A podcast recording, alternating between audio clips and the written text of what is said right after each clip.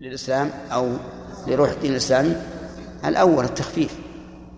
فإيجاب ما لم يجب بلا دليل أشد من إسقاط ما يجب لأنه أعظم. فيه قول على الله بلا علم وفيه إشقاق على العباد. وإيجاب ما لم يجب آه، إسقاط ما وجب. والمراد ليس إسقاط عن عمد لكن إسقاط ما وجب بمقتضى التكليف بمقتضى الاجتهاد.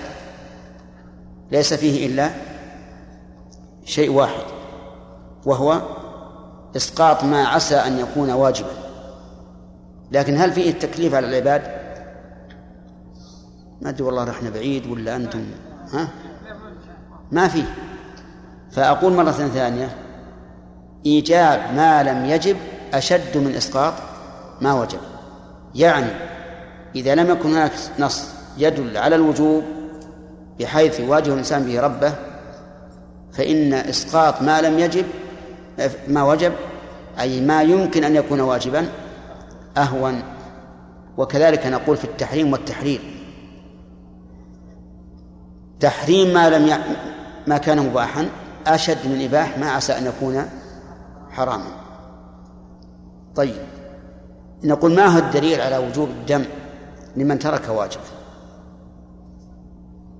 نقول الدليل على هذا قول صحابي جليل وهو ابن عباس رضي الله عنه حيث قال من ترك شيئا من نسكه أو نسيه فليهرق دما.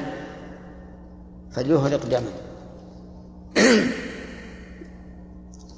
ومبنى هذا هذا الاستدلال مبناه على أن مثل هذا القول لا يقال بالرأي فيكون له حكم المرفوع لأن الصحابي إذا قال قولا أو فعل فعلا لا يقال بالرأي ولا يفعل بالرأي حمل على أنه مرفوع حكما مرفوع حكما.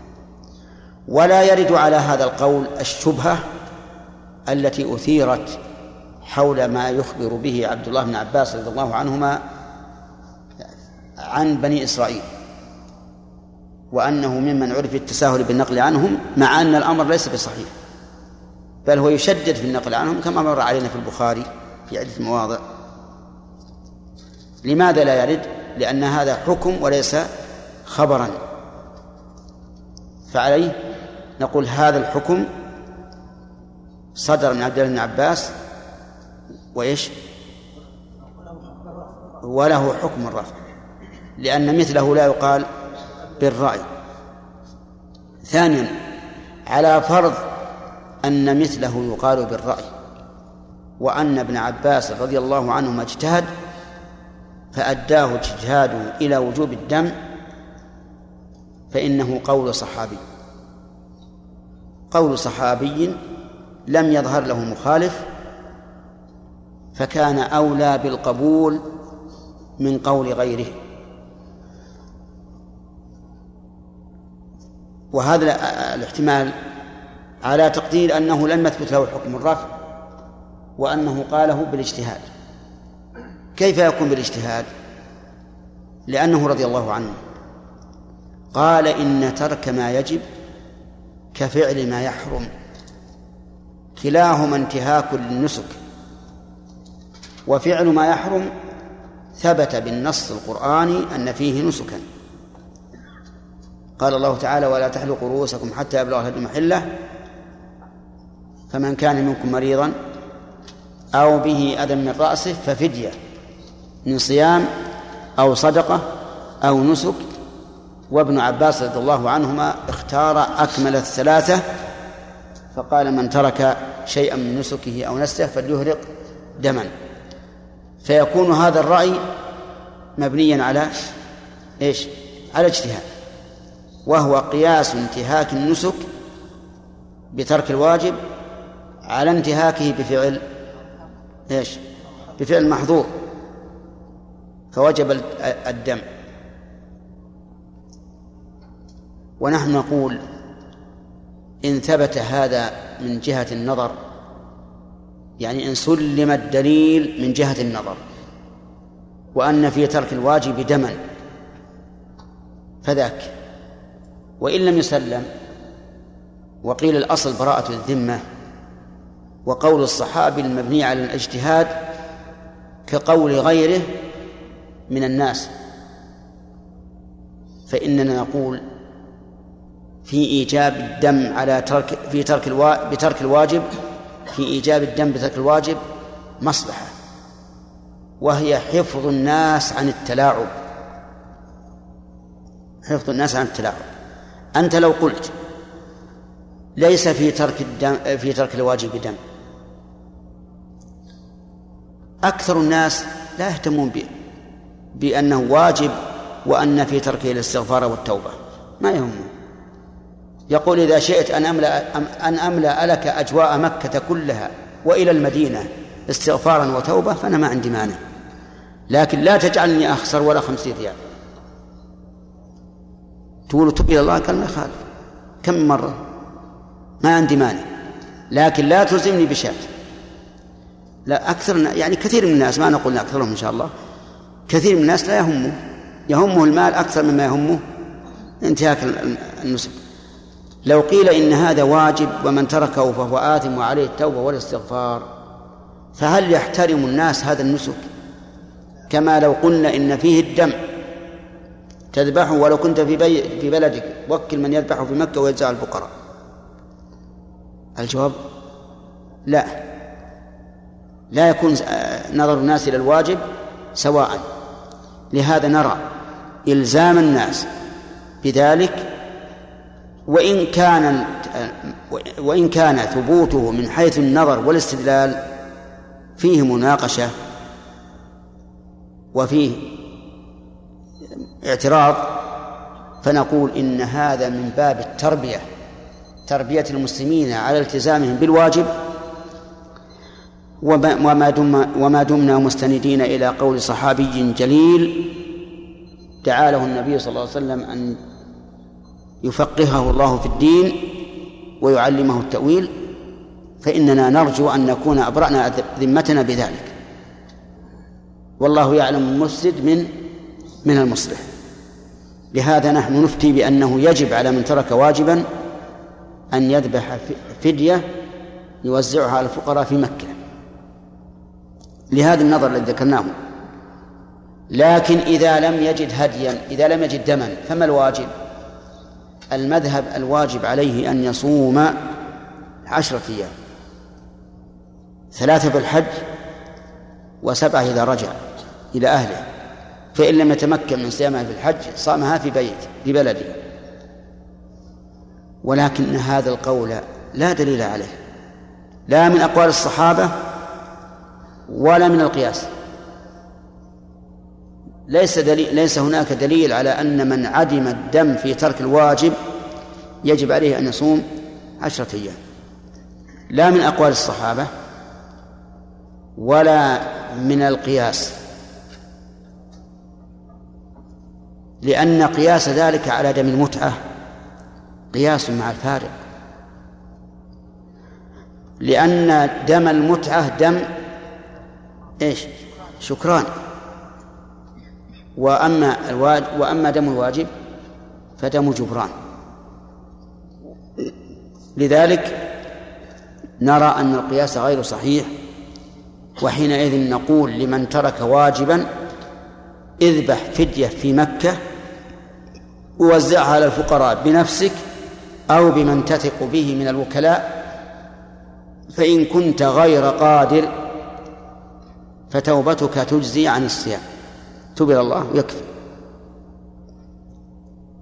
هذا هو الذي نراه في, في هذه المسألة. وجاء وقت الأسئلة.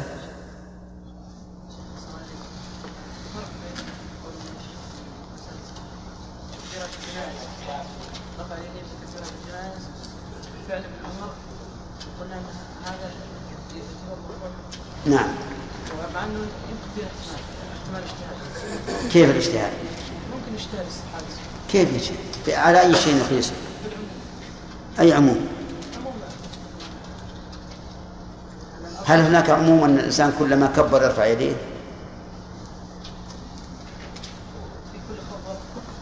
ما في ولهذا فعل رفع ابن عمر يديه في كل تكبيرة في صلاة الجنازة ثابت عنه مرفوعا آه، موقوفا بل ومرفوعا كما رجحه الشيخ عبد العزيز بن باز في حاشته على الفتح قال إنه صحيح لأن لأن السبب في تضعيفه مرفوعا. الاختلاف في أحد الرواة. لأن اسمه مشترك مشترك بين ضعيف وثقة. فمنهم من حمله على الضعيف فقال الحديث مرفوعا ضعيف ومنهم من حمله على الثقة وقال الحديث مرفوعا صحيح وهذا هو الظاهر. لأن ابن عمر ما ما كان ليرفع يديه في كل تكبيرة إلا مسند إلى المرفوع نعم. لا بالنسبة للطواف يا شيخ المحمول الذي يطاف به أحيانا أنه يعني لا يؤشر عند الحجر وأحيانا يكون نائما هل نقول لا يصح طوافه أم ماذا؟ ما تقولون في هذا؟ يقول بعض الناس الذين يحملون في الطواف والذين يركبون العربية في السعي يجد الراحة والهز. نعم. فينام. والفراد أيضا. فينام. هل يجزئه الطواف؟ نقول إذا نوى على على القول بأن الشرط إذا نوى في ابتداء الطواف. ثم نام فطوافه صحيح. وإن نام قبل أن يبتدئ وهذا في الظاهر لا يكون. فإن فإن طوافه ليس بصحيح. نعم. شيخ بالنسبة لمن ذبح في عرفة ألا يشكل عليه أن الرسول صلى الله عليه وسلم ما عذر الصحابي الذي ذبح قبل الوقت يوم العيد. أي نعم. وهذا مجتهد وسليم القلب حينما ذبح. نعم. هذا يقول إذا كان النبي عليه الصلاة والسلام لم يعدل الصحابي الذي رم الذي ذبح الأضحية في غير الوقت أفلا نقول إن من ذبحها في المكان الذي لا يذبح فيه ولو كان معذورا بجهل تلزمه الإعادة وهذا لا شك أنه إراد قوي لأن المخالفة في المكان كالمخالفة في الزمان. لكن الذي يمنع من إلحاق هذه بهذه أنه ليس هناك نص على أن الذبح لا بد أن يكون في الحرم. إذا كان إذا كان المقصود نفع الفقراء. لو كان هناك نص ما في المسألة إشكال. أي نعم. صحيح. هذا يدل على أن أن, إن فجاج مكة كلها منحر ومكة طريق ومنحر فجاج مكة طريق ومنحر لكن لا يدل إلا بالمفهوم على أن غيرها ليس بمنحر. على كل حال نحن نقول هذه مسألة ما دامت وقعت وفيها خلاف فإننا لا نلزمهم لكن نقول آه، لا تعودوا ولا تعيدوا ثم يجب على طلبة العلم أيضا أن ينبه الناس على هذه المسألة. كان الناس في الأول منى ما فيها زحمة ولا أحد يفكر أن يذبح في عرفة أو يذبح في الشرايع مثلا. لكن الآن من أجل الزحمة صار الناس قد يضطرون إلى ذلك. فلهذا أنا أرى من الواجب على طلبة العلم أن ينبهوا على هذا لأنها مهمة. نعم. لو قال قائل نضرب القاعدة على قول ابن عباس ويقول من ترك واجب آه، عليه في غير الحج. في هذا الحج؟ إيه لو يعني ترك واجب يعني حتى مثلا لو ترك التشهد الأول في الصلاة كنا ذبحنا عليك دم؟ مشكلة هذا ما لم يقل به أحد. التمتع هل هو دم شكرا. دم جبران ما ثمرة الخلاف. إذا دم التمتع دم شكران. وإذا قلنا دم جبران فإنه لا يأكل منه. لأن دم الجبران يجبر ما فات وإذا أكل منه لم يجبر. نعم.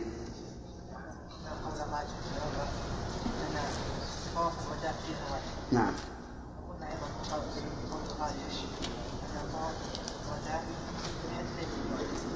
لا. إلا. لكن قلنا ليس من واجبات الحج. إيه فرق بين قلنا ليس بواجب وليس من واجبات الحج. فالإنسان لو حج وبقي في مكة ما عليه طواف وداع. لكن لو قلنا إنه واجب في الحج لقلنا يجب. على أننا اعترضنا هذا الرأي. وش قلنا؟ قلنا قد يكون واجبا في الحج بشرط أن يغادر مكة وحينئذ يصح أن يعد من واجبات موجبة الحج. ذكرتها؟ نعم. على ما رجحنا لو أتانا من آت وهو ترك واجبا ولكن لو علم أنه أذنب لكان أكبر عليه من أن يفتي بشاحن. هل هل نقول في التوبة فقط ونلزم بالهدي؟ نقول بالتوبة والفدية. الشيخ المسألة ليس والتعليل منتهي. لا لا نضرب القاعدة لأن أيضا هذا يوجب التشويش على العامة. فلان أوجبتم عليه وفلان ما أوجبتم. وش الفرق؟ وربما يكون الذين قلنا لا يجب عليك ربما يكون غني. ربما يكون غنيا فيحصل مشكلة. لا لو تفسحون. نعم. عبد الله ها؟ إيش؟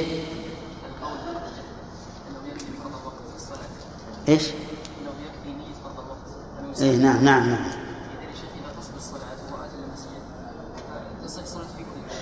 في كل إيش؟ اي نعم لا نوى الفريضة إيه؟ نعم. نعم. جمعوا من الظهر والعصر ودخل بعضهم ولم ينوي نعم. إيه، على نيته. هو على نيته. لو سألناه وش, وش أردت؟ لو سألناه بعد ما سلم وش, وش نيتك؟ وش قال؟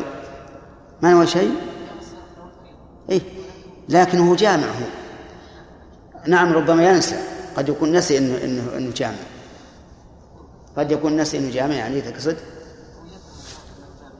إذا إذا قصد انه جامع ففي, ففي نيته التي في قلبه انه سيبدا بالأولى.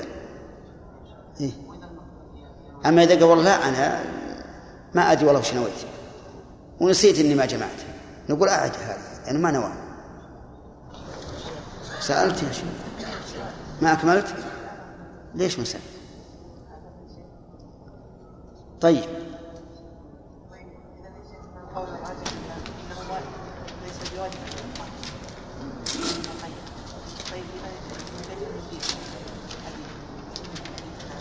وهو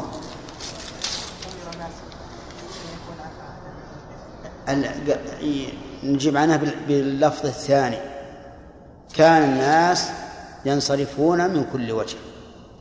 فقال النبي عليه الصلاة والسلام لا ينفر أحد حتى يكون آخر عهده بالبيت. نعم. أي نعم نعم. بالنسبة للنية النية المعينة التفريق لو قال قائل هناك تفريق بين الصلاة والحج؟ لأن الحج تتجزأ بعض أفراده والصلاة لا تتجزأ بعض أفراده. أي نعم. الحج ممكن يطوف الإنسان كطواف مستقل لكن الصلاة لا يمكن أن لا لا. لابد أن ينوي الطواف لهذا لهذا لهذا النسك. يعني لو فرضنا إنه نواه عن عن طواف مطلق ما أجزأه؟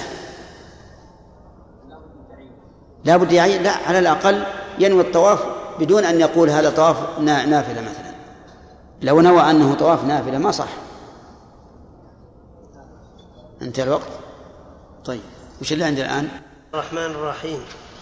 قال رحمه الله تعالى باب الفوات والإحصار. من فاته الوقوف فاته الحج وتحلل بعمرة ويقضي ويهدي إن لم يكن ويهدي إن لم يكن اشترطه ومن صده عدو عن البيت أهدى ثم حل فإن فقده صام عشرة أيام ثم حل وإن صد عن عرفة تحلل بعمرة وإن حصره مرض أو ذهاب نفقة بقي محرما إن لم يكن اشترط. بسم الله الرحمن الرحيم الحمد لله رب العالمين وصلى الله وسلم على نبينا محمد وعلى آله وأصحابه ومن تبعهم بإحسان إلى يوم الدين.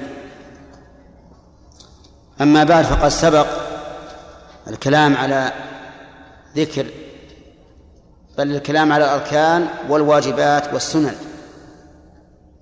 وبيان حكم كل منها وأن من ترك الإحرام لم ينعقد نسكه ومن ترك ركنا غيره لم يتم نسكه إلا به ومن ترك واجبا فعليه دم ومن ترك سنة فلا شيء عليه. وسبق بيان الأدلة على ذلك. وقد توهم بعض الناس في مسألة الواجبات فظن أن الإنسان مخير بين أن يأتي بالواجب أو أو يأتي بالدم. حتى سمعنا أن بعض الناس إذا وقف بعرفة وبات بمزدلفة إلى نصف الليل نزل ثم طاف وسعى وحل التحلل كله ثم بقي في بيته. وقال أذبح هديا آه، فدية عن المبيت بمنى وعن رمي الجمرات. فيظن أن المسألة على التخيير وليس كذلك ولكن من ترك الواجب لعذر أو نحو ذلك ثم فإنه يجب عليه أن يفتي. أما أن الإنسان مخير بين هذا وهذا فإن هذا لا شك إخلال بهذا النسك العظيم. يعني لو قال الإنسان أنا أقف بعرفة إلى غروب الشمس وبمزدلفة إلى منتصف الليل ثم أنزل إلى مكة مكة وأطوف وأسعى ثم أرجع إلى أهلي. متى يرجع إلى أهله؟ في ليلة العيد. ويوكل من يرمي عنه ومن يذبح عنه عن طواف الوداع وعن المبيت. هذا تلاعب بأحكام الله. فقول الفقهاء رحمهم الله من ترك واجبا فعليه دم يعني أن ذلك جبر لما ترك وليس المراد به التخيير وإلا لقالوا يخير بين هذا وبين الدم. أما السنة فمن تركها فلا شيء عليه. لأن السنة يثاب فاعلها ولا يعاقب تاركها. فلو ترك الإنسان الوقوف بعد الجمرة الأولى أو بعد الجمرة الوسطى فلا شيء عليه. وكذلك لو ترك الاطباع في الطواف أو الرمل فلا شيء عليه. فالقاعدة أن من ترك سنة فلا شيء عليه.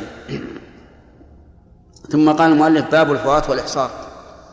هذا الباب يتضمن مسألتين المسألة الأولى الفوات والمسألة الثانية الإحصار أما الفوات فهو مصدر فات يفوت فوتا وفواتا. ومعناه أن يسبق فلا فلا فلا يدرك. يقال فاتني الشيء أي سبقني فلم أدركه هذا هو الفوات. سبق لا يدرك. أما الإحصار فهو من حصره إذا منعه. فالإحصار بمعنى المنع يعني أن يحصل للإنسان مانع يمنعه من إتمام النسك. والفوات أن يحصل أن يفوت الإنسان شيء من النسك. وسيأتي في في هذا في هذا الباب أن من الأركان ما له وقت محدد ومنها ما ليس له وقت محدد. فالوقوف الذي هو الحج كما قال النبي عليه الصلاة والسلام الحج عرفة له وقت محدد. حده متى؟ طلوع الفجر يوم النحر. فيقول مالك في حكم ذلك من فاته الوقوف فاته الحج. من فاته الوقوف فاته الحج. وإذا فاته الحج فماذا يصنع؟ ينظر إن كان الإنسان قد اشترط عند إحرامه أن محله حيث حبس فإنه يحل ولا شيء عليه. يحل ولا شيء عليه. يعني يخلع ثياب الإحرام ويلبس الثياب ويرجع إلى أهله. لأنه قال إن حبسني حابس فمحلي حيث حبستني وهذا حابس. وقد سبق هل الأولى أن يشترط أو الأولى ألا يشترط؟ إما مطلقا أو بتفصيل. ورجحنا أن أن الصواب ذكرنا أن أن الصواب أن لا يشترط إلا إذا كان يخاف من عدم إتمام النسك. فأتاه الحج قال ويقضي. وتحلل بعمرة. تحلل بعمرة. يعني إذا فات الوقوف وطلع الفجر قبل أن يصل إلى عرفة تحلل بعمرة. ذهب. وطاف وسعى وحلق أو قصر. وإن شاء أن يبقى إلى على إحرامه إلى الحج القادم فله ذلك. ولكن أيهما الذي يختار؟ ها؟ سيختار الأول بلا شك. لكن الفقهاء يقولون إن اختار أن يبقى على إحرامه إلى أن يأتي الحج الثاني فلا بأس. ولكن يقال الأولى أن يتحلل لأن ذلك أيسر وأسهل وكيف يمكن للإنسان أن يدع محظورات الإحرام لمدة سنة كاملة؟ هذا بعيد مشقة شديدة. قال ويقضي ويهدي إن لم يكن اشترط. ويقضي يعني يقضي هذا الحج الفائت. وظاهر كلام المؤلف أنه يقضي سواء كان الحج واجبا أم تطوعا. لأنه إن كان واجبا فوجوب القضاء ظاهر. سواء كان واجبا بأصل الشرع بأن يكون هذا فريضة الإسلام أو واجبا بالنذر فإن قضاءه أمر واضح أنه يجب عليه القضاء. ولكن إذا كان تطوعا فهل يجب القضاء؟ نقول نعم يجب القضاء وذلك لأن الإنسان إذا شرع في النسك صار واجبا. وهذا من خصائص الحج والعمرة أن نفلهما يجب المضي يجب المضي فيه بخلاف غيرهما. فهو لما شرع وأحرم بالحج أو بالعمرة صار ذلك واجبا في حقه كأنما نذره نذرا. وإلى هذا يشير قوله تعالى ثم ليقضوا تفثهم وليوفوا نذورهم وليطوفوا بالبيت العتيق وعلى هذا فيجب القضاء سواء كان ذلك تطوعا أو واجبا بأصل الشرع وهو الفريضة أو بالنذر. لقول النبي صلى الله عليه وآله وسلم من نذر أن يطيع الله فليطع وقول المؤلف إن لم يكن اشترط فإن كان اشترط فلا قضاء عليه ولا هدي عليه إلا إذا كان الحج واجبا بأصل الشرع أو واجبا بالنذر فإنه يلزمه القضاء ولو كان اشترط. وعلى هذا فيكون, قوله إن لم يكن اشترط فيما إذا كان الحج نفلا. أما إذا كان واجبا بأصل الشرع أو واجبا بالنذر فيلزمه القضاء على كل حال لأنه قد وجب عليه قبل أن يشرع فيه. ومن تعرض المؤلف رحمه الله إلى مسألة إذا أخطأ الناس في يوم الوقوف. بأن وقفوا ثم ثبت ثبوتا شرعيا أن وقوفهم كان في غير يوم عرفة. فهل حجهم صحيح أو حجهم باطل؟ أنتم فاهمين؟ وعلى كل حال في الوقت الحاضر هذا شيء قد يكون متعذرا لكن فيما سبق ربما يكون. وقف الناس ثم ثبت ببينة أن وقوفهم كان في اليوم العاشر. وأن الهلال هل قبل أن يراه الناس في مكة؟ فهل لازمه القضاء؟ الجواب لا لازمه القضاء. لأن الهلال اسم لما اشتهر اشتهر عند الناس. ولأنهم فعلوا ما أمروا به. فإن النبي صلى الله عليه وآله وسلم قال إن غم عليكم فأكملوا العدة ثلاثين. فهؤلاء غم عليهم هلال ذي الحجة فيلزمهم أن يتموا ذي القعدة أن يتموا ذا القعدة ثلاثين يوما. ومن فعل ما أمر به على وجه أمر به فإنه لا يلزمه القضاء. لأننا لو ألزمناه بالقضاء لأوجبنا عليه العبادة مرتين. طيب وإن وقف يسير منه فأخطأوا فإن حجهم غير صحيح. بل نقول إنهم إذا وقف اليسير منهم فهم مخطئون بكل حال لأن الواجب عليهم الرجوع إلى ما كان عليه الجماعة. فلو تعنت أناس وقالوا ما يمكن أن يكون الهلال هلا البارحة. منازل الهلال ضعيفة. ولا نقبل أن يكون اليوم التاسع هو عند هؤلاء هو اليوم التاسع بل هو اليوم الثامن. وسنقف في يوم العاشر. العاشر عند الناس التاسع على زعمهم. فإننا نقول لهؤلاء إن حجهم غير صحيح.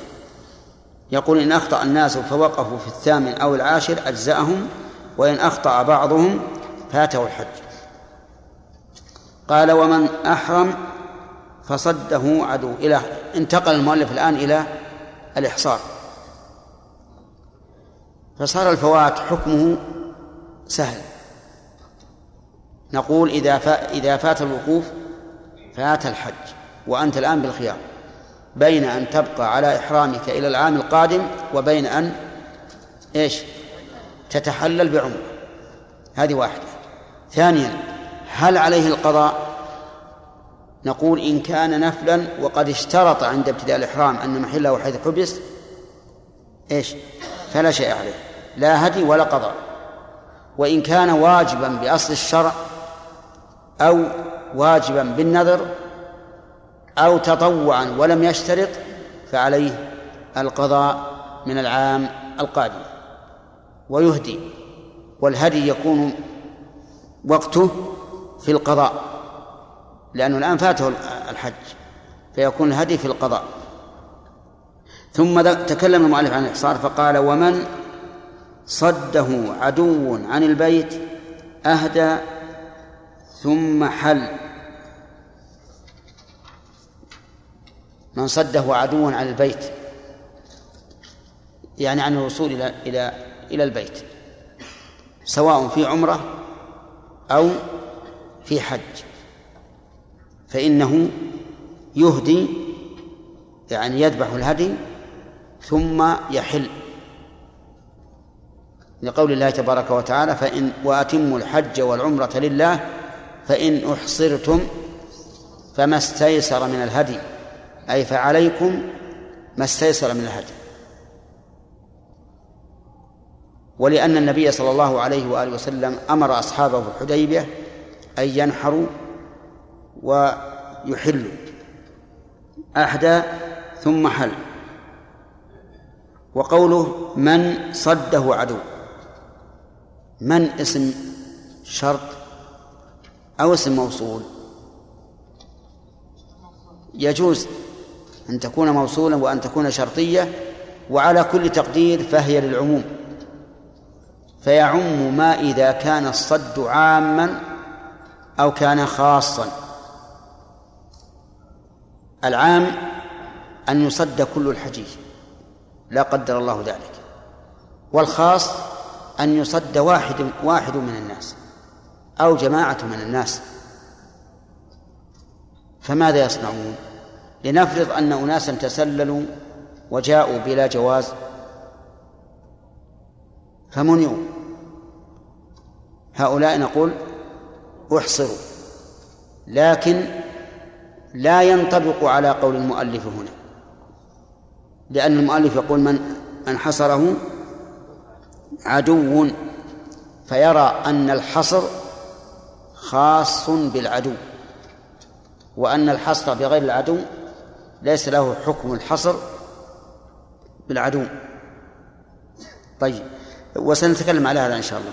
يقول أهدى ثم حل. فإن فقده صام عشرة أيام ثم حل.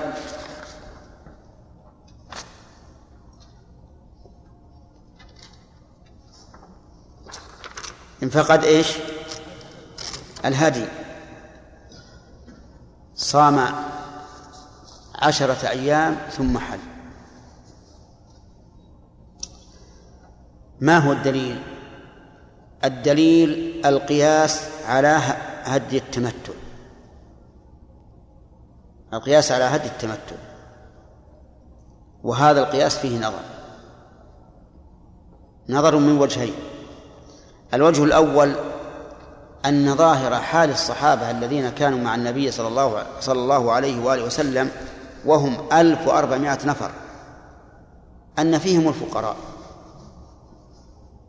ولم يرد أن الرسول قال لهم من لم يجد الهدي فليصم عشرة أيام. والأصل براءة الذمة.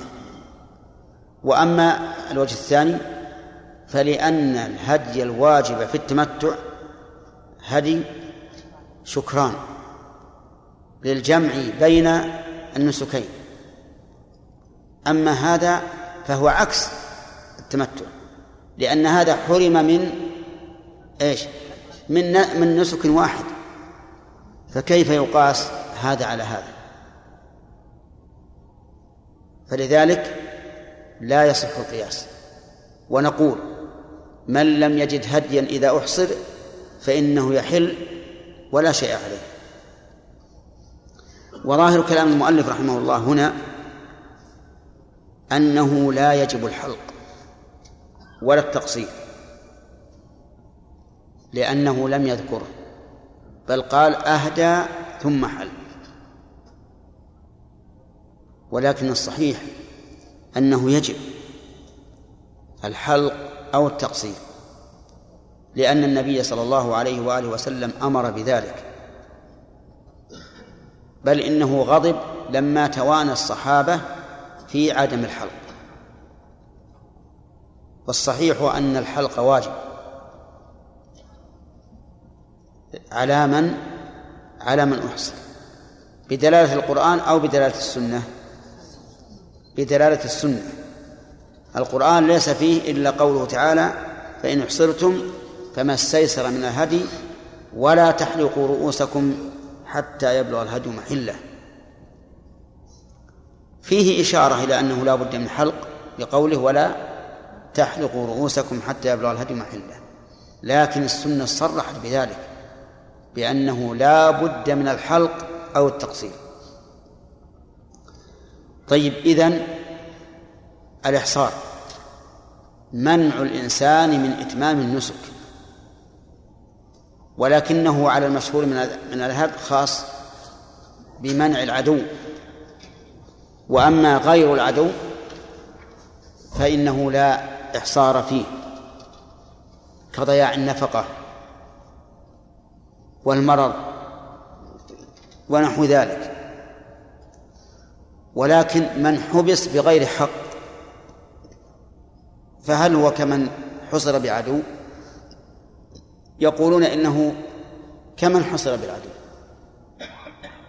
وذلك لأنه لأن هذا الذي حبسه بغير حق اعتدى عليه. فيكون كالذي منعه العدو. يقول قال وإن صد عن عرفة تحلل بعمرة. إن صد عن عرفة من أحرم بالحج تحلل بعمرة. والكلام في الأول من صد عن عن إيش؟ عن البيت. لأن من صد عن البيت لا يمكن أن يتحلل بعمرة لأن العمرة لا بد فيها من طواف. لكن من صد عن عرفة فقط بأن يكون في عرفة عدو يمنع الناس من الوصول إليها. فهنا يتحلل يقول تحلل بعمرة. طيب. يتحلل بعمرة ولا شيء عليه؟ نقول إن كان قبل فوات وقت الوقوف فلا شيء عليه. وإن كان بعده بعد فوات الوقوف فإنه يقضي لأنه فاته الحج. والأول الذي حصل عن عرفة ثم لما رأى أنه لا يمكن أن يقف جعله عمرة لا شيء عليه.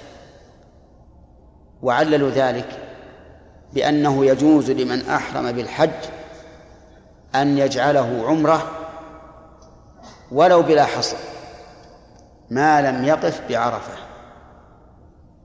أو يسق الهدي كما مر علينا في التمتع. هكذا قالوا رحمهم الله بأنه إذا صد عن عرفة تحلل بعمرة قبل فوت الوقوف. فإن لم يتحلل إلا بعده صار كمن فاته الوقوف يتحلل بعمرة ويقضي من العام القادم. وإن حرص وإن حصره مرض أو ذهاب نفقة بقي محرما إن لم يكن اشترط. طيب. إن حصره مرض. أحرم وهو صحيح يستطيع أن يكمل النسك فمرض ولم يستطع إكمال النسك. نقول تبقى محرما إلى أن تبرأ من المرض ثم إيش؟ ثم تكمل. لكن إن فاتك الوقوف فتحلل بعمرة. وكذلك إذا حصره ذهاب نفقة. رجل سرق سرقت نفقته ولم يتمكن من من إتمام النسك فإنه يبقى على إحرامه حتى يجد نفقة ويتمم النسك إذا كان يمكن إتمامه وإن كان حجا وفاته الوقوف فقد فاته الحج. وكذلك لو ضل الطريق ضل الطريق يعني ضاع فلم يهتدي إلى عرفة. فإنه يكون كما قال المؤلف يبقى أو لا يكون محصرا. إذا فاته الوقوف فاته الحج وتحلل بعمرة. والصحيح في هذه المسألة أنه إذا حصر بغير عدو فكما لو حصر بعدو. لعموم قوله تعالى وأتموا الحج والعمرة لله فإن أحصرتم يعني عن إيش؟ عن إتمامهما. ولم يقيد الله تعالى الحصر بعدو. وأما قوله فإذا أمنتم فهذا ذكر حكم بعض أفراد العام وهذا لا يقتضي إيش؟ لا يقتضي التخصيص. لا يقتضي التخصيص. وهذه القاعدة أظن مرت علينا. إذا ذكر حكم عام ثم عطف عليه حكم يختص ببعض أفراده فإنه لا يقتضي التخصيص.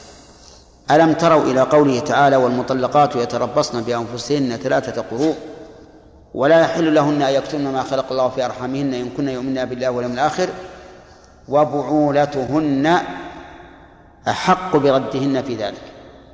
هل هذا الحكم يشمل كل المطلقات؟ أو بعضا منهن؟ من هي؟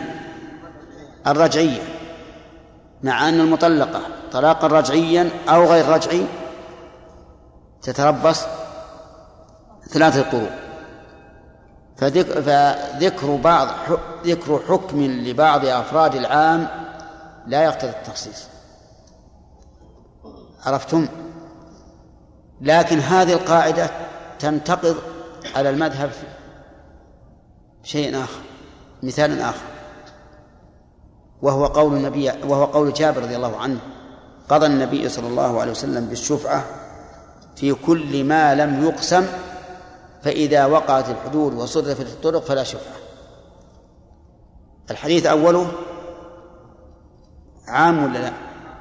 في كل ما لم يقسم كل مشترك لم يقسم ففيه الشفعة فإذا وقعت الحدود وصرفت الطرق هذا حكم لا يتعلق بكل شيء وإنما يتعلق بالعقار.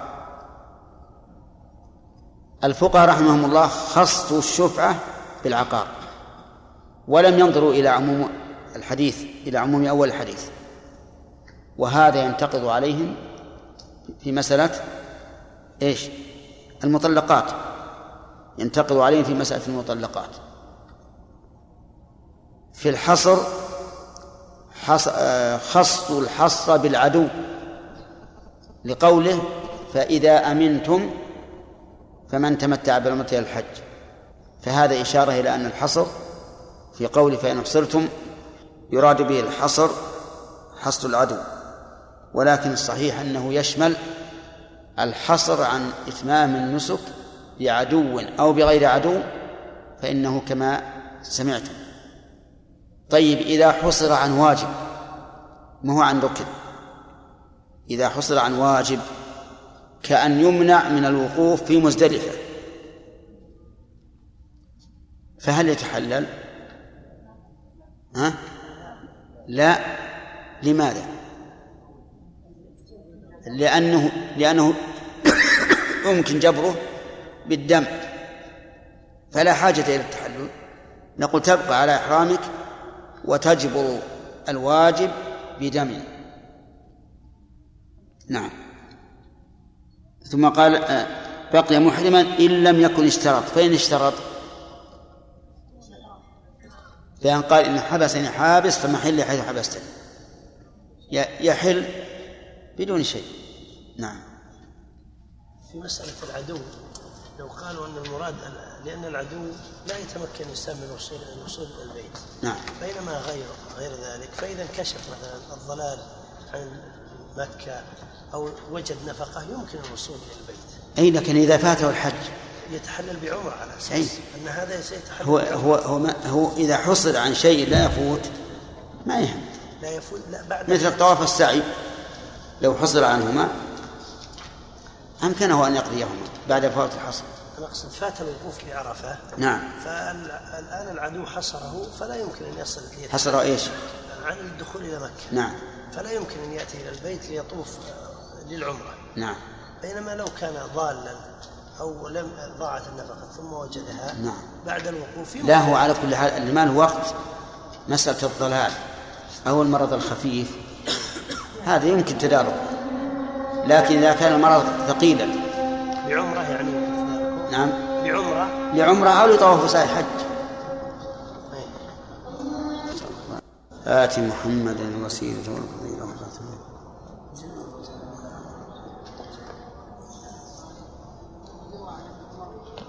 نعم.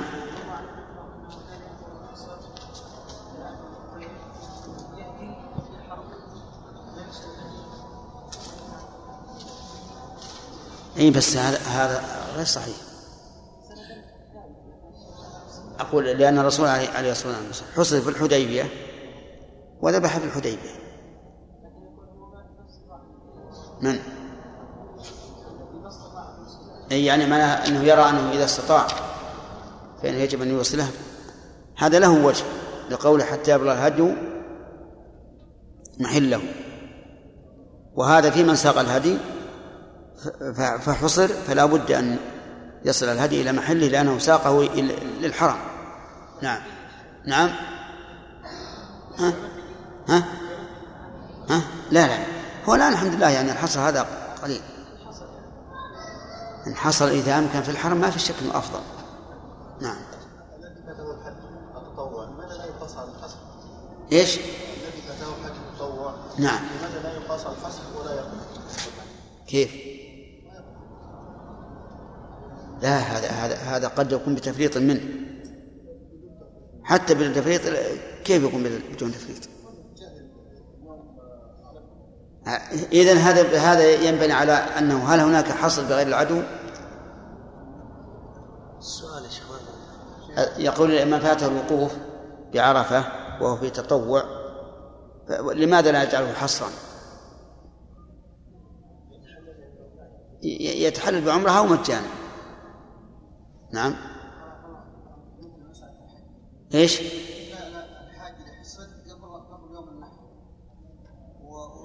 قبل يوم النحر ولا قبل عرفة؟ يعني بعد ما انصرف من عرفة حصل. لا بعد بعد قبل حصل ما وصل مكة لكنه اي ورجع عن عن مكة. في مكان حصري قبل لو قبل لو قبل يوم عرفة وقبل وقبل إي نعم نعم. لأن هذا الهدي هذا الهدي عن الإحصار هذا الهدي عن الإحصار حتى لو ما لو لو لم يكن معه هدي فإنه لا بد من من هدي. ولو قبل يعني ليش عليه وقت يعني يوم النحر ويوم لا لا هذا دم الإحصار حيث وجد. حيث وجد سببه من زمان أو مكان.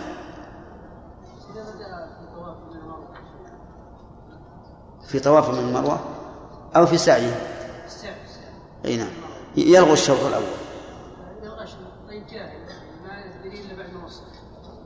معناها ما ما طاف إلا ستة أشواط فقط. إيه يلزم. يلزم أن يرجع في فيتم السعي من أوله. نعم.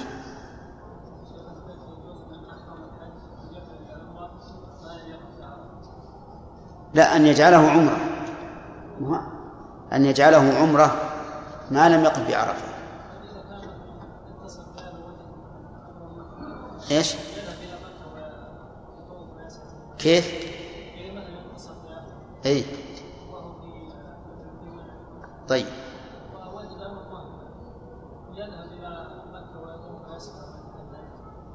لا هذا هذا ما يجوز إلا إذا أراد أن يحج يعني معناه أن فسخ الحج إلى العمرة جائز بشرط أن يحج. نعم. أن يحج كيف؟ إيه يكون متمتع. يعني لا يجوز الإنسان أن يفسخ نية الحج إلى عمرة وقد أحرم به إلا إذا كان يريد التمتع. انتهى. والبقر سنتان والماء سنة هذا عندك ولا فلإبل خمس طيب. نعم. والبقرة سنتان والمأز سنة والقلب والضأن نصفها وتجزئ الشاة عن واحدة. عن واحد. عن واحد. والبدنة والبقرة عن سبعة بسم الله الرحمن الرحيم. الحمد لله رب العالمين. وصلى الله وسلم على نبينا محمد وعلى آله وأصحابه أجمعين. آه، ما هو الإحصار؟ بندر. الإحصار سبق ولا ها؟ نعم. أن يحصر عن دخول مكة يمنع من دخول مكة. لا. نعم سليم. لا. نعم. منع الإنسان من إتمام النسك. هذا هذا الإحصار سواء بعدو أو بغير عدو. ولا فرق بين أحصر أحصره وحصره. طيب. إذا حصل الإحصار فما العمل؟ إي نعم. إن اشترط تحلل مجانا بلا شيء. نعم. نعم.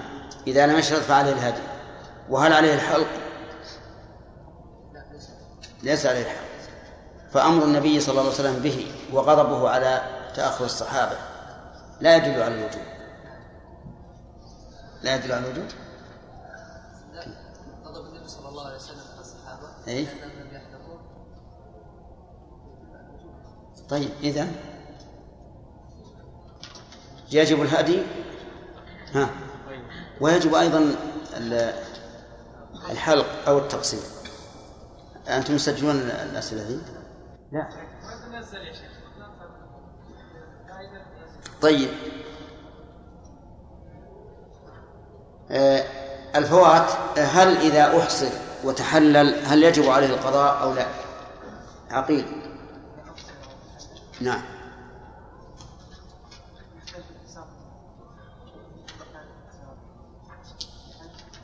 احصر. ما فات. احصر وتحلل.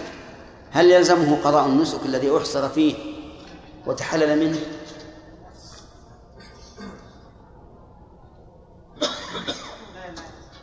لا يلزمه. ما فات بارك الله فيك. افرض انه احرم بعمره الان من هذا في هذا الشهر. واحصر وتحلل. هل يلزمه القضاء؟ لا يلزمه. طيب ولا في خلاف؟ ولا فيه دليل؟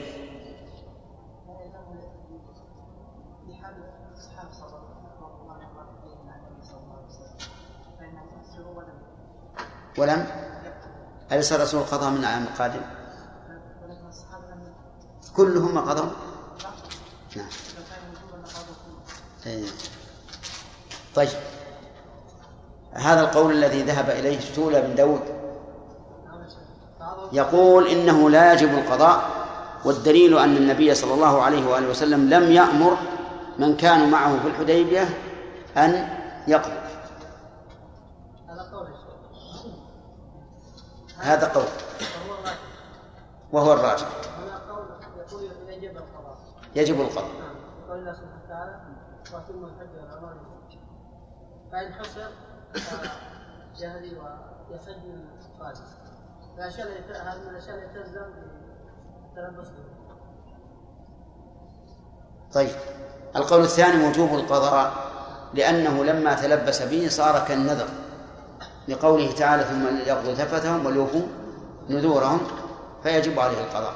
نعم شرف. تفصيل إن كان الحج واجب الحج أو العمرة واجب في أصل الشرع أو بإلزام نفس النذر يجب عليه القضاء. لكن هل يسمى هذا قضاء أو يسمى هذا أداء بالواجب الأصل بالخطاب الأول؟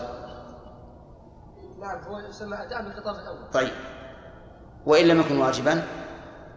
إن كان تطوعا ففيه الخلاف الذي سمعتم. والصحيح أنه لا يجب القضاء. كما قلنا صحيح أن القضاء ليس بواجب وأن عمرة القضاء ليس معناها العمرة المقضية وإنما معنى القضاء المقاضاة وهي المصالحة التي حصلت بين النبي صلى الله عليه وسلم وبين قريش. هذا دليل. الدليل الثاني ولم نذكره أثناء الشرح وهذا من الإضافات الذي أشار بعضكم تو إلى أنها تفيد. الدليل الثاني أن الله لم يفرض الحج والعمرة إلا مرة في العمر. إلا مرة في العمر. فلو أوجبنا عليه القضاء لأوجبنا عليه العمرة أو الحج مرتين أو ثلاثا أو أكثر. طيب. آه، بماذا يكون الفوات فوات الحج يا رحمة الله؟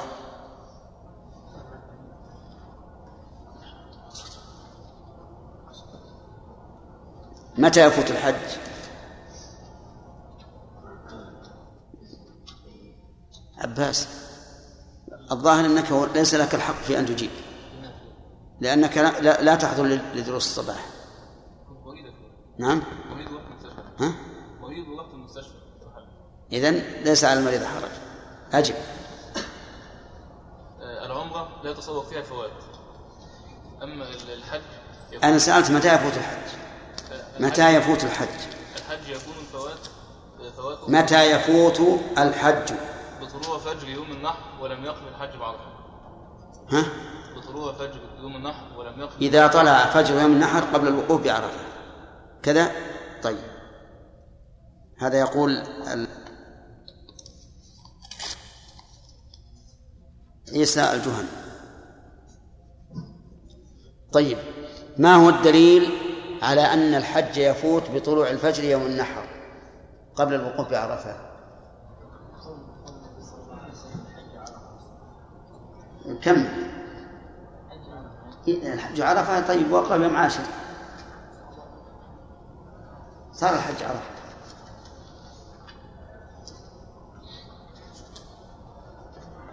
من وقف؟ ليلة جمع. قبل الفجر فقد أدرك. هذا هذا هذا هو الشاهد. طيب إذا فاته الوقوف ماذا يصنع؟ نعم. قال اليوم منقذف الليلة طلع الفجر وهو ما وصل عرفة وهو محرم بالحج. ماذا يصنع؟ ماذا يصنع الآن؟ يتم الحج. يتم الحج؟ يعني ما يمشي مع الناس. يعني يذهب إلى منى ويرمي الجمرات ويبيت بمنى ها؟ ما حضرت؟ نعم. أين؟ نعم. لا لوراء نعم. يتحل بعمرة يعني؟ إيه ما وماذا يصنع؟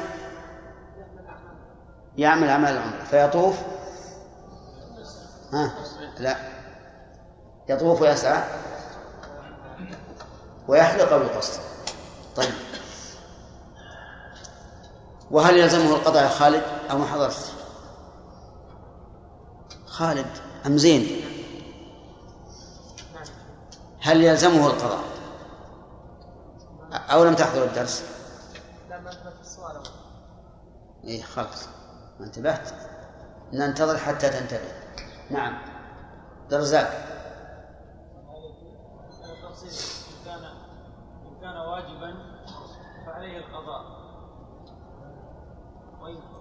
إن كان واجبا فعليه القضاء بالخطاب الأول أو قضاء ما فات. طيب صحيح. كالإحصار ها وإن لم يكن واجبا؟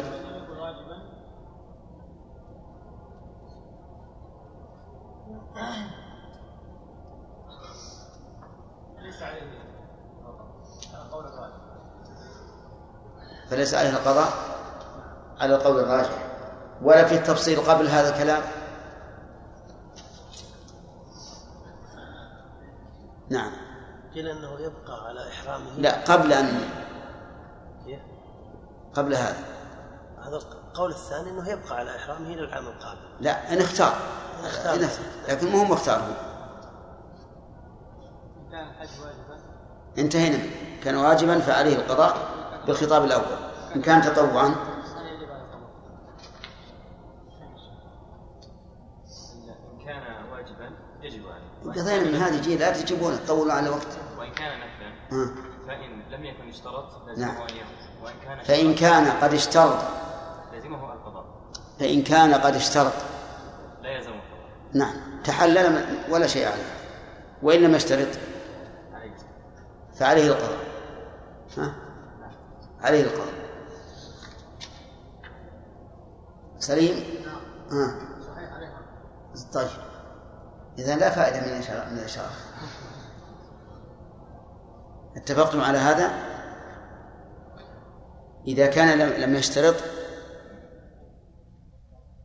فقلنا إن فيه قولين. المذهب وجوب القضاء والقول الثاني لا قضاء عليه. ويقال في تعليله ما قيل في تعليل الإحصار أن النبي عليه الصلاة والسلام لم يمنع الناس لم يلزم الناس بقضاء العمرة ولأننا لو ألزمناه بالقضاء لأوجبنا عليه الحج أكثر من مرة.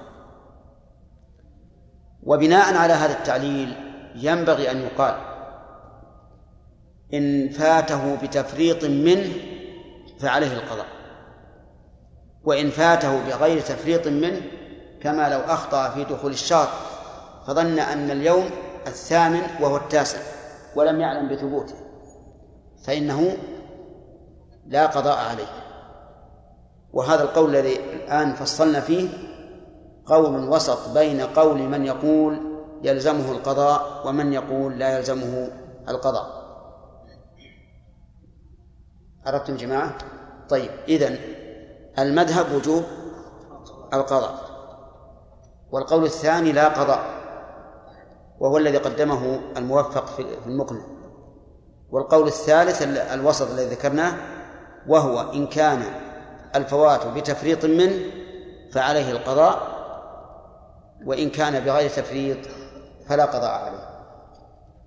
وهذا هو القياس التام مع الإحصار. هذا هو القياس التام على الإحصار. لأن المحصر منع من إتمام النسك بدون اختياره. طيب. هل يكون الحصر بغير العدو؟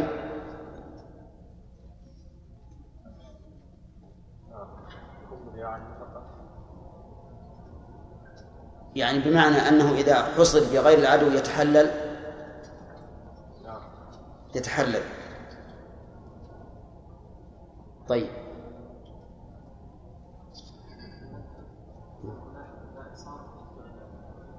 فإذا حصر بغير العدو هل يتحلل؟ إلى متى؟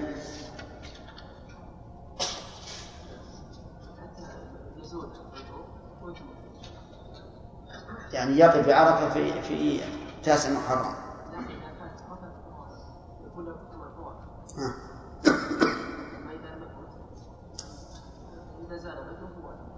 إذا زال عذره وأمكنه إتمام الحج أتمه. وإلا وإلا صار حكمه حكم من فاته الحج أما العمرة فليس لها وقت. يبقى محرما حتى يقدر على حتى يجد النفقة أو ما أشبه ذلك ثم يتم. والصحيح أنه القول الصحيح أنه كالإحصار بالعدو. إذا حصر بمرض أو ذهاب نفقة فإنه كالإحصار بالعدو. يتحلل ويذبح الهدي. ثم قال المؤلف رحمه الله وهو درس الليلة باب الهدي والأضحية. الهدي كل ما يهدى إلى الحرم من نعم أو غيرها. يعني قد يهدي الإنسان نعما إبلا أو بقرا أو غنما وقد يهدي غيرها كالطعام وقد يهدي اللباس. فالهدي أعم من الأضحية لأن الأضحية لا تكون إلا من بهيمة الأنعام كما سيأتي وأما الهدي فيكون من بهيمة الأنعام ومن غيرها فهو كل ما يهدى إلى إلى الحرم. والأضحية ما يذبح في أيام النحر تقربا إلى الله عز وجل. هذه الأضحية وسميت بذلك لأنها تذبح ضحى. حيث تذبح بعد صلاة بعد صلاة العيد. ثم قال المؤلف أفضلها إبل. ولم يبين رحمه الله حكم الأضحية. ولكن الأضحية سنة.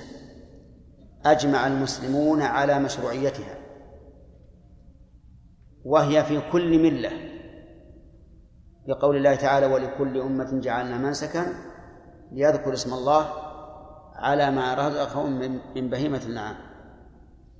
فهي مشروعة في جميع الملل.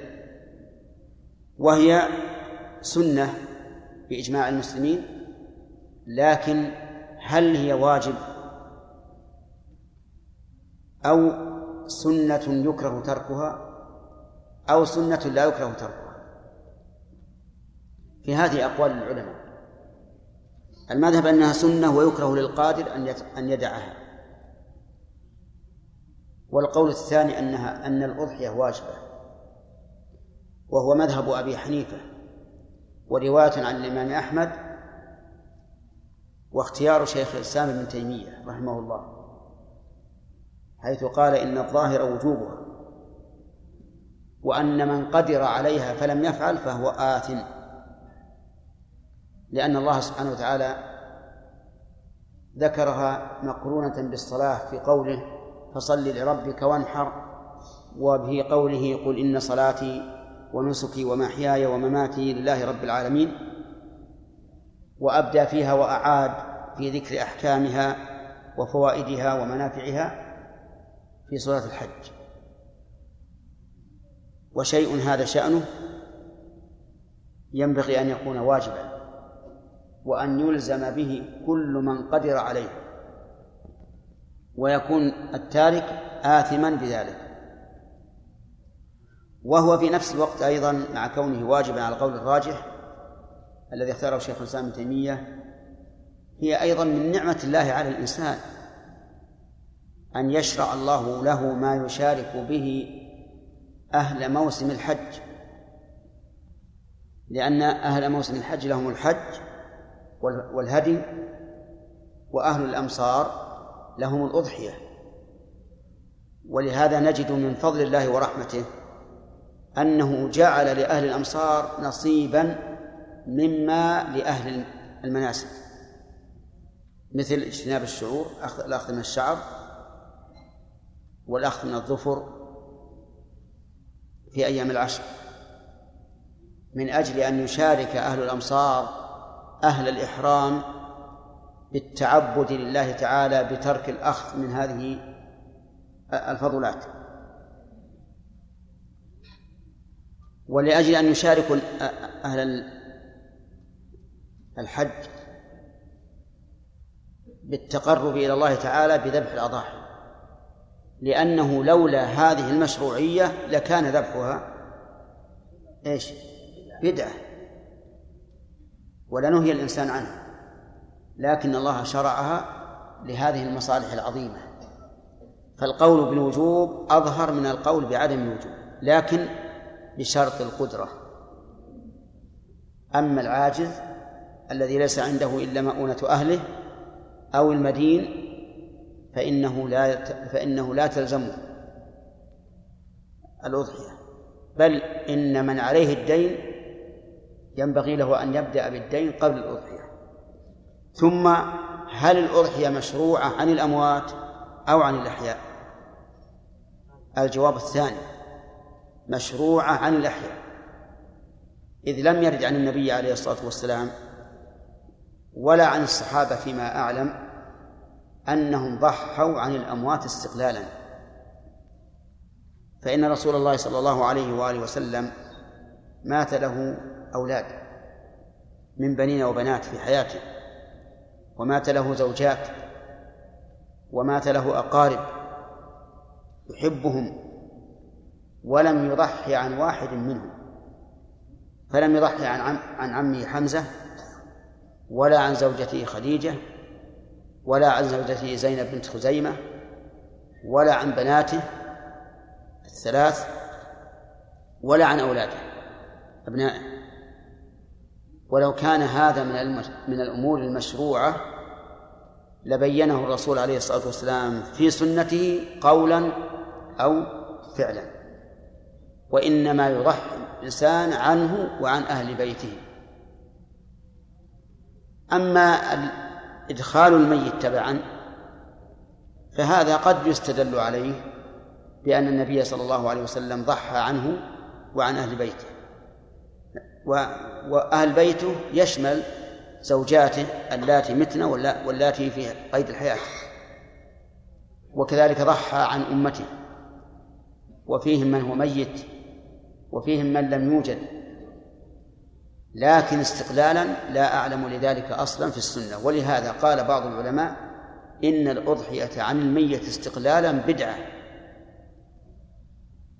ينهى عنها. ولكن القول بالبدعة قول صعب. لأن أدنى ما نقول فيها أنها من جنس الصدقة وقد ثبت جواز الصدقة عن الميت. وإن كان الأضحية في الواقع لا يراد بها مجرد الصدقة بلحمها أو الانتفاع بلحمها. لن ينال الله لحومها ولا دماؤها. ولكن أهم شيء فيها التقرب إلى الله بإيش؟ بالذبح. هذا أهم شيء. وذكر الله اسم الله على هذا الذبح. ثم قال المؤلف في بيان ما تكون ما تكون به الأضحية. يعني بأي شيء يضحي.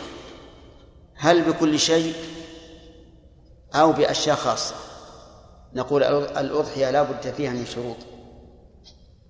الشرط الأول أن تكون من بهيمة الأنعام وهي الإبل والبقر والغنم لقوله تعالى على ما رزقهم من من بهيمة الأنعام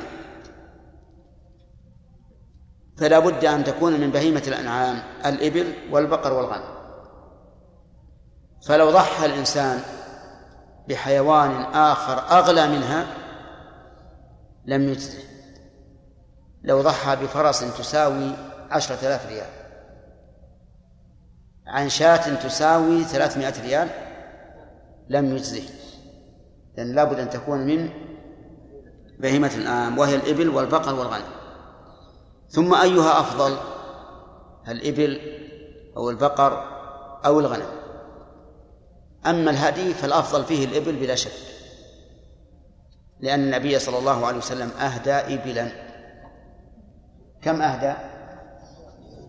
أهدى مئة بعير. وأشرك علي رضي الله عنه في هدي. وأما الأضاحي فقال المؤلف إن الأفضل الإبل ثم البقر ثم الغنم ومراده إن أخرج كاملا. إن أخرج كاملا فالبعير أفضل من الشاة. أما لو أخرج بعيرا عن سبع شياه فسبع الشياه أفضل من البعير. لكن إذا أخرج كاملا فالبعير أفضل وعللوا ذلك بأنها أكثر نفعا. إلا في العقيقة فالشاة أفضل من البعير لأنها التي وردت بها السنة. فتكون أفضل من الإبل. وعلى هذا فالمراحل الدماء التي يتقرب بها إلى الله الهدي والأضحية والعقيقة. أما الهدي فأفضله الإبل بلا شك لأن الرسول صلى الله عليه وسلم أهدى إبلا كما أهدى غنما أيضا وأهدى غنما بعث بها من المدينة. لكن في حجة الوداع أهدى إبلا الأضحية نقول الأفضل فيها الإبل إن أخرج كاملا لأنها أكثر نفعا. أما إذا ضحى بسبع بدنه وبقرة فالشاة أفضل. طيب.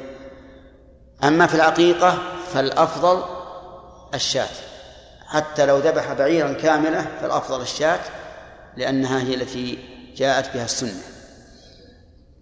أفضلها إبل ثم بقر ثم غنم.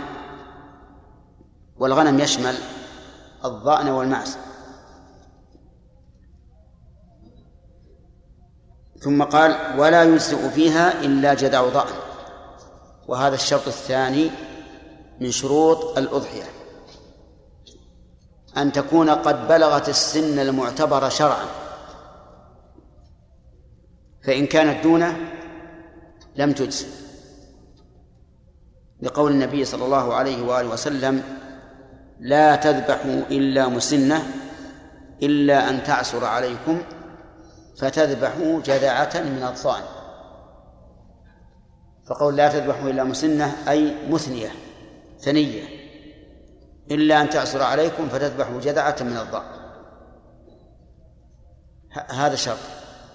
أن تبلغ إيش؟ السن المعتبر شرعا. فإن كان دون ذلك فإنها لا تجزي ولهذا لما قال أبو بردة بن نيار رضي الله عنه يا رسول الله إن عندي عناقا هي أحب إلي من شاتين. أفتجزئ عني؟ قال نعم ولن تجزئ عن أحد بعده. والأعناق هي الصغيرة من المعز. التي لها نحو أربعة أشهر. قال نعم ولن تجزئ عن أحد بعدك. وهذا يدل على أنه لابد من بلوغ السن المعتبر شرعا. وهذا يدلنا يعني اشتراط أن تكون من بهيمة العام وأن تبلغ السن المعتبر شرعا يدلنا على أنه ليس المقصود من الأضحية مجرد اللحم وإلا لأجزأت بالصغير والكبير. فما هو السن في الإبل؟ قال المؤلف ولا يجزئ فيها إلا جدع ضأن وثني سواه. جدع الضأن وثني سواه ودليله ما, ما ذكرته آنفا. حديث جابر أخرجه مسلم لا تذبحوا إلا جذعة من الضأن إلا أن تعصر عليكم فتذبحوا جذعة؟ نعم لا تذبحوا إلا مسنة إلا مسنة إلا أن تعصر عليكم فتذبحوا جذعة من الضأن فالإبل يعني السن المعتبر لإجزاء الإبل خمس خمس سنين. فما دون الخمس لا يجزئ لأن الإبل لا تثني إلا إذا تم لها خمس سنين. ولبقر سنتان ولمعز سنة ولضأن نصفها يعني نصف سنة ستة أشهر. فهل يجزئ لو سألك سائل هل يجزئ من الغنم ما له ثمانية أشهر؟ في تفصيل ما هو؟ إن كان من الضأن فنعم. وإن كان من المعز فلا لأنه لا بد أن تكون ثنية. وذكر بعض العلماء أن من علامات إجذاع الضأن أن ينام الشعر على ظهره لأن الخروف الصغير يكون شعره واقفا.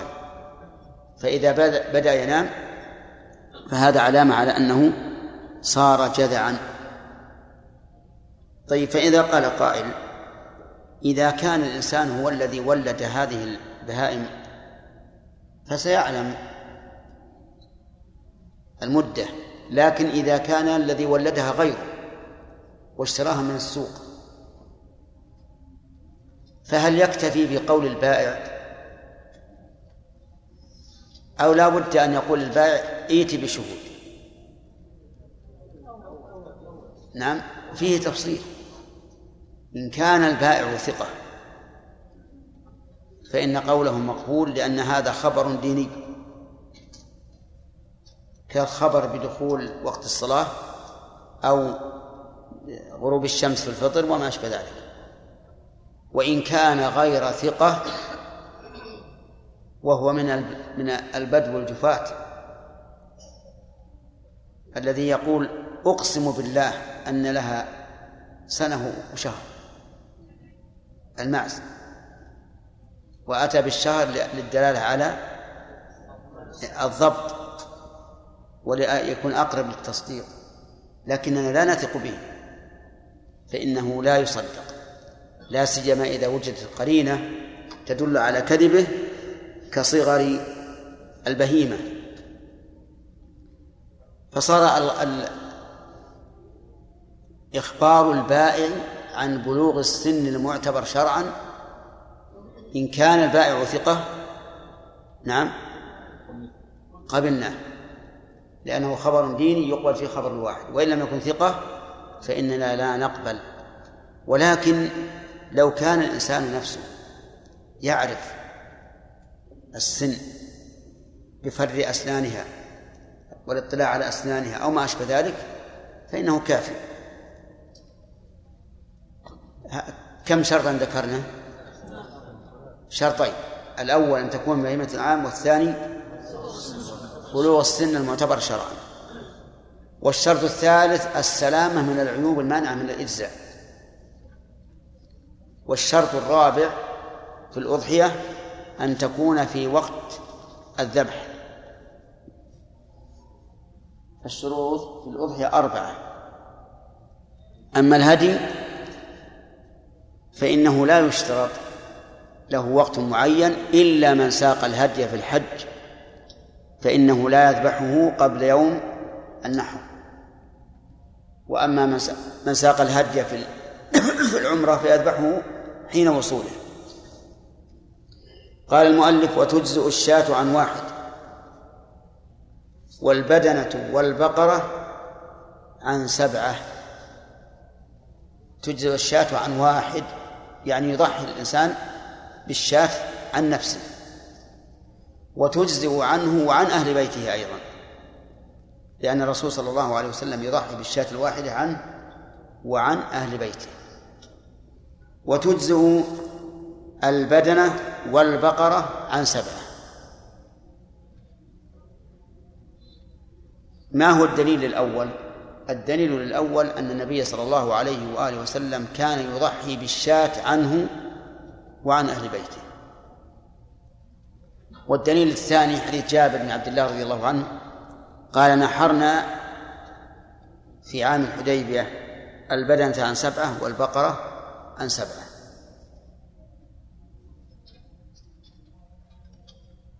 وقول المؤلف عن سبعة أي سبعة رجال.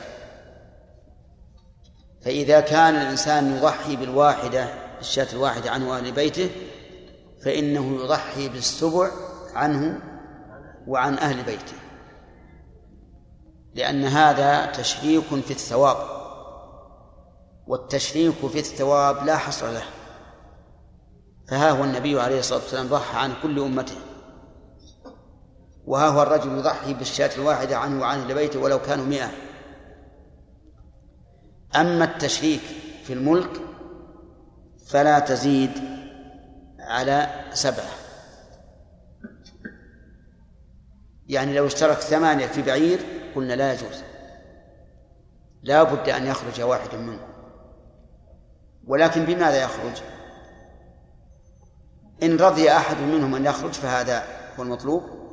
وإلا فالأخير هو الخارج.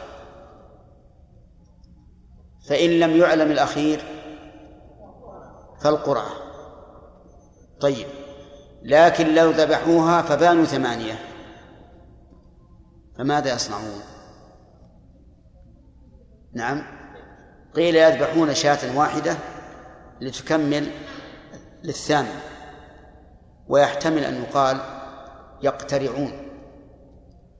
فمن خرج بالقرعة خرج وذبح شاة وحده. طيب. البدنة والبقرة تجزي عن سبعة رجال أو تجزي عن ما عن سبع شياه. الثاني. وإذا قلنا بالثاني قلنا إذا كانت الشاة تجزي عن الرجل وعن أهل بيته في الثواب فكذلك تجزي يجزئ سبع البدنة وسبع البقرة عنه وعن أهل بيته. طيب وقوله البدنة والبقرة عن سبعة يستثنى من ذلك العقيقة. فإن البدنة لا تجزئ فيها إلا عن واحد. فقط.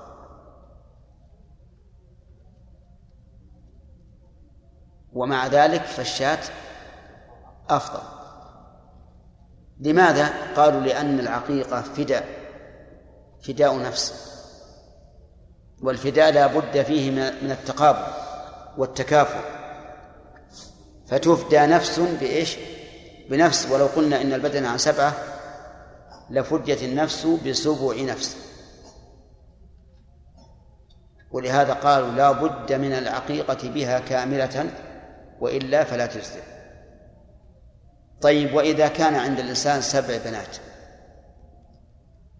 وكلهن يحتاجن إلى عقيقة فذبح بدنة عن السبع. نعم؟ لا تجزي؟ نعم لا تجزي. ولكن هل تجزي عن واحدة؟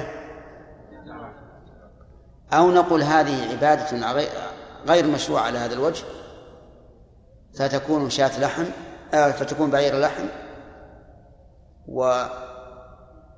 ويذبح عقيقة لكل واحدة. الثاني هذا أقرب. أن نقول إن أن نقول إنها لا تجزي عن واحدة من منهن لأنها لأنها ور لأنها على غير ما وردت به الشريعة فيذبح عن كل واحدة شاة. وهذه الذي ذبحها البعير وهذه البعير التي ذبحها تكون ملكا له. تكون ملكا له له أن يبيع لحمها لأنها لأنه تبين أنها لم تصح على أنها عقيقة. آه، ذكرنا الشرط الثالث البراءة السلامة من من العيوب المانعة في الإجزاء. فما هذه العيوب؟ قال ولا تجزئ العوراء ولا العجفاء ولا العرجاء ولا الهتماء ولا الجداء ولا المريضة ولا العظم